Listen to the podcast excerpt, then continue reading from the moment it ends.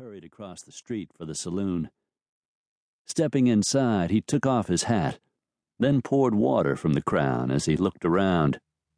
For a town so small, the saloon was surprisingly full. It even had a piano, at which a piano player was grinding away in the back. More than half the patrons in the saloon turned to look at him, and as they realized he was not a local, even more turned to see who the stranger was in their midst. The barkeep moved toward him when Smoke stepped up to the bar. Hope you ain't put out none by everyone looking at you, but we don't get a lot of visitors here, especially on a night like this. A night like this is what drove me here, Smoke replied. The bartender chuckled. Yes, sir, I see what you mean. What's your pleasure? I'd like a beer. Yes, sir, one beer coming up. A moment later, the bartender put a mug of golden beer with a frothy head in front of Smoke. Smoke blew off some of the head, then took a long swallow. After a full day of riding, the beer tasted very good to him, and he took another deep drink before he turned his back to the bar to have a look around the place that called itself the Gilded Lily. A card game was going on in the corner, and Smoke watched it for a few minutes while he drank his beer. Smoke's peripheral vision caught someone coming in through the back door, and turning, he saw a tall, broad shouldered man wearing a badge. Because he had just come in from the rain, water was dripping from the lawman's sweeping mustache.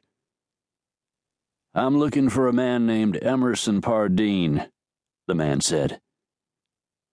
One of the card players stood up slowly, then turned to face the man with the badge. I'm Emerson Pardine. Who the hell are you? The name is Buck Wheeler. Marshall Buck Wheeler, he added, coming down hard on the word Marshall. Yeah? Well, what do you want with me? I'm taking you back to Dodge City to stand trial for the murder of Jason Tibbs. Dodge City is in Kansas. This is Colorado. You got no jurisdiction here.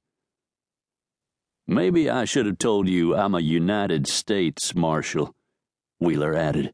I've got jurisdiction everywhere. Yeah?